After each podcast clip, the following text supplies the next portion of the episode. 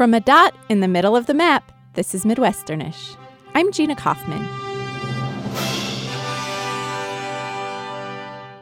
If you're really into superheroes, you know that every superhero has an origin story, whether it's Superman coming to Earth from the imperiled planet of Krypton. You've got super speed and super strength and super hearing and x ray vision. And I have a deadline, Lois. Now, please, if you would excuse me. Or Peter Parker's bite from a radioactive spider. Who are you? Spider Man. An origin story takes a character who's hit rock bottom, a character in crisis, and just when he looks like he's going to be crushed, instead, he gets secret powers. Powers that help him save not just himself, but all the other vulnerable people around him. Hearing some pretty miraculous things about you surviving that explosion. You saved the owner's life. Why don't you just tell us your name?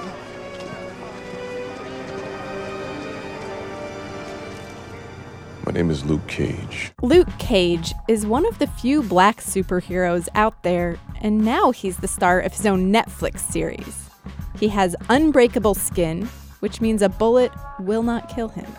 He doesn't wear a cape, he wears a hoodie. And he works washing dishes. That's one of the points of crossover for Nathan Louis Jackson. Nathan is a writer on the show, and he's got an origin story of his own.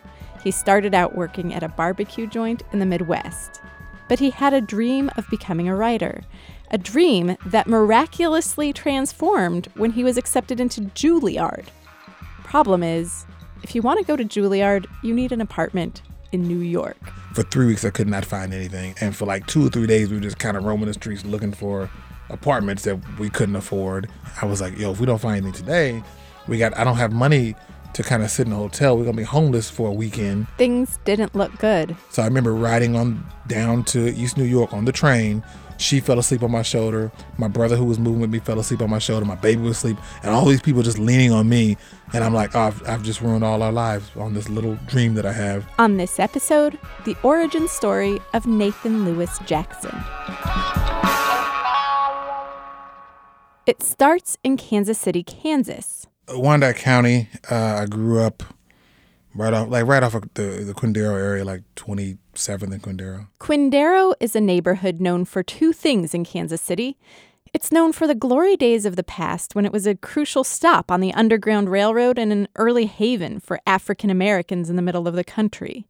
But in the present, what you hear about are ruins crumbling monuments, abandoned homes. I feel like the people there are still there. The people there are still alive are there less houses in the sense of we you know there was a house here that my buddy used to live in and now there's just an empty lot? And we see several of that yes. Are the businesses alive and vital? No that's that's the issue too.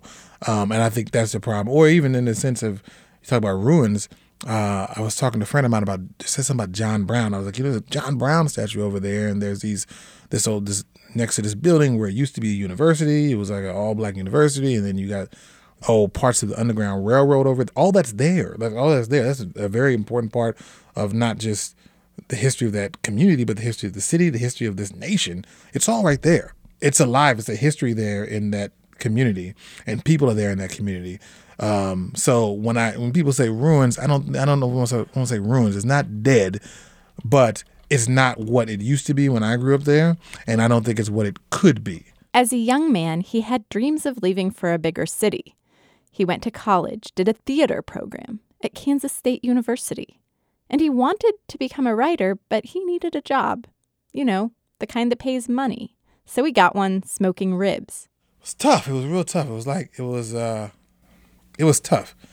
It was like being in like a little box and looking outside of this box and just kind of watching the world kind of go by.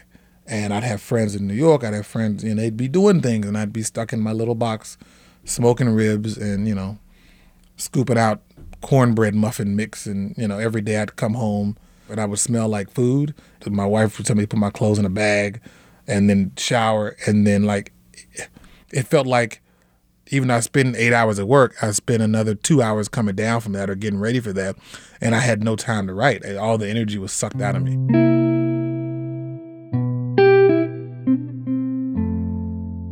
He almost gave up on his dream. I was I was very close to like forgetting about writing and just becoming like a, a manager of a restaurant because I said this is you know this is what I this is what I've been doing for four or five years. I guess this is maybe this is it because the writing thing isn't working right now. But something inspired Nathan to apply for a program at Juilliard. And I didn't think I was getting into Juilliard because it's Juilliard. And when they called me and told me I made like the the last round and I needed to come in for an interview, I told them I, any minute uh, my wife is going to have a child, so I can't do that. And I was like, oh, they're not going to pick me.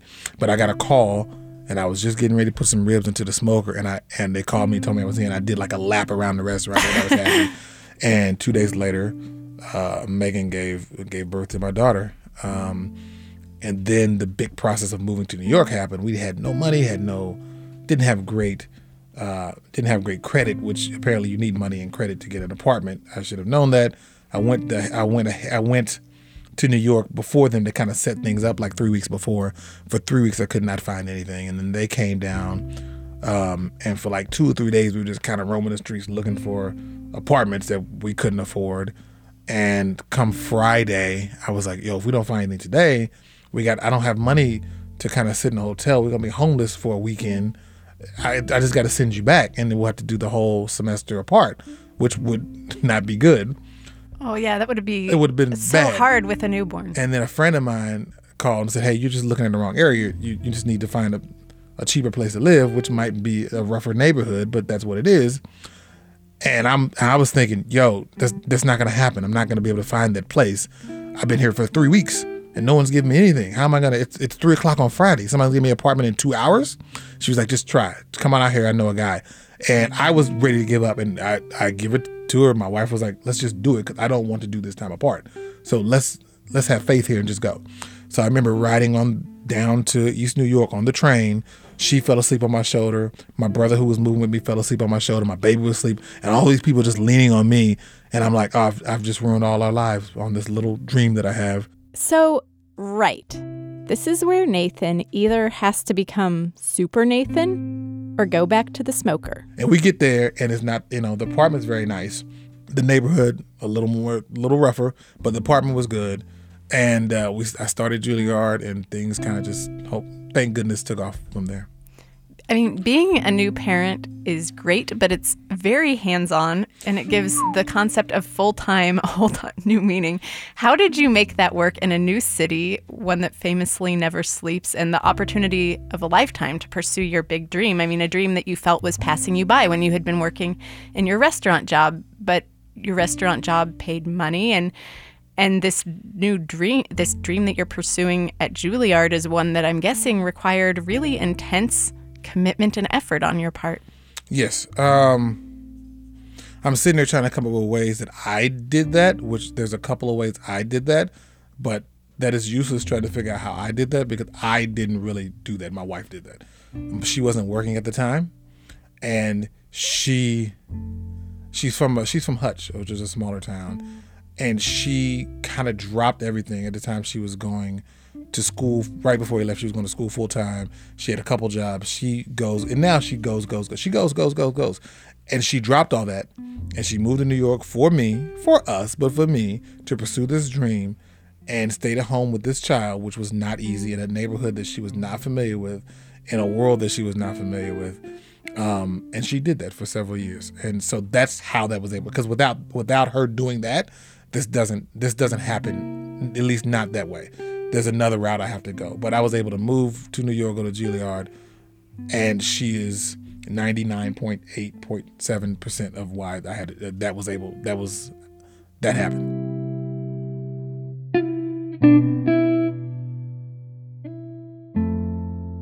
When you talk to Nathan about writing for Luke Cage, you get the distinct feeling you're talking to a guy who loves what he does. I, when I grew up, I, I remember loving superheroes. I wasn't as familiar with Luke Cage and the character himself. Um, he debuted in the 70s. In the 70s, and, and there wasn't a lot of Luke Cage comic books.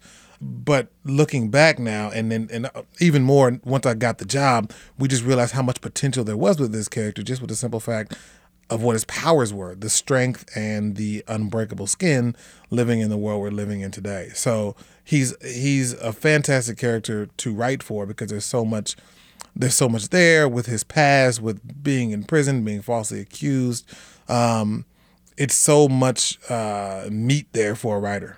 His appearance is really interesting. I mean, in the world of comic book superheroes, he has no spandex, no cape. Can you talk to me about that? He definitely we definitely want to make him more of a grounded character. If you look at the again, you like you said, the character was invented in the seventies. Um, there are some issues with that seventies costume. Some people love it. Some people love the nostalgia of it. We did not. Um, What are the issues with that 70s superhero costume? it gets a little bit like you know we're watching a, a black exploitation you know thing, and if that's what you like, that's great. We didn't. We wanted to bring him into uh, 2015, I guess 2016, and a character that people today could better connect to. Um, so instead of having him wear a giant red or excuse me uh, yellow jacket or giant yellow shirt with this you know handcuffs and this tiara and these bell bottom jeans it was a hoodie and and, and a t-shirt I mean, it, it he felt like someone that we connect with somebody we know um, The hoodie has taken on sort of sociological significance. yeah yeah Can you talk to me? I mean, you said yourself that the there's a lot of power just right now in this idea of a black superhero who has unbreakable skin. Yeah, uh, the hoodie. The hoodie's been a thing. I, I, I, I have a hoodie on right now. I wasn't even thinking about you know. I, I wasn't trying to make a social comment. I It's just- often have on a hoodie super too. warm. and then I then I put the hoodie on my head. uh, The the hoodie part. Now my head is warm. it's a useful garment. It's fantastic. But now we live in a world where that has that means something else, and that's a dangerous thing. And a lot of people will tell you that African American men who wear these hoodies are putting themselves in a position of danger just for wearing a hoodie. So there's something about this very powerful character who you know rebels against that and uses this as his as his costume. This is who he is, and it in a sense gives strength to other black men across the country to say, hey, it's okay to wear the hoodie. Luke's wearing it. Does your background growing up in KCK influence your characters, this character, Luke Cage, at all? A little bit, I think so. I think it's it's um, not just KC, but the part of KC I grew up in. So there are some similarities, even though Luke Cage isn't in Kansas City, but he is in Harlem. He is in a predominantly black neighborhood, which is where I grew up in. There are definitely some similarities uh, there, and some of the issues that he's dealing with, I remember growing up dealing with. Such as? violence. I, I would say some of the issues with that they're dealing with with guns. Uh, him working at a restaurant, the way just wanting to be left alone at times. You feel like that. Uh, I felt like that. Not as if I, I you know, I love this city. I, I, I, I, live here now. I plan to hopefully rest my bones here in this city. But I think, like everybody, sometimes your city gets on your nerves, and sometimes you just need a break. And I think, like Luke, I just wanted to, at times, just be by myself and be left alone. Nathan's back in the city where he grew up. He's a writer in residence for a major theater company in town. And his Midwestern origins look different than they used to. My perception of it is different. I look at Kansas City differently now since I've since I've left. Um, and the areas that and, and the people that I meet. I don't know how much Kansas City has changed versus how my perception of Kansas City has changed. What do you see that you didn't see before? one of the big things is, I, you know, growing up, I thought I lived in like a black city. I thought I didn't understand the makeup of the city, and not just that. I, you know, it wasn't just a racial makeup; but it was also economic. All that I didn't get. I, I, I was in a little bubble. Getting out of that bubble, whatever it may be, is actually easier than we think it is.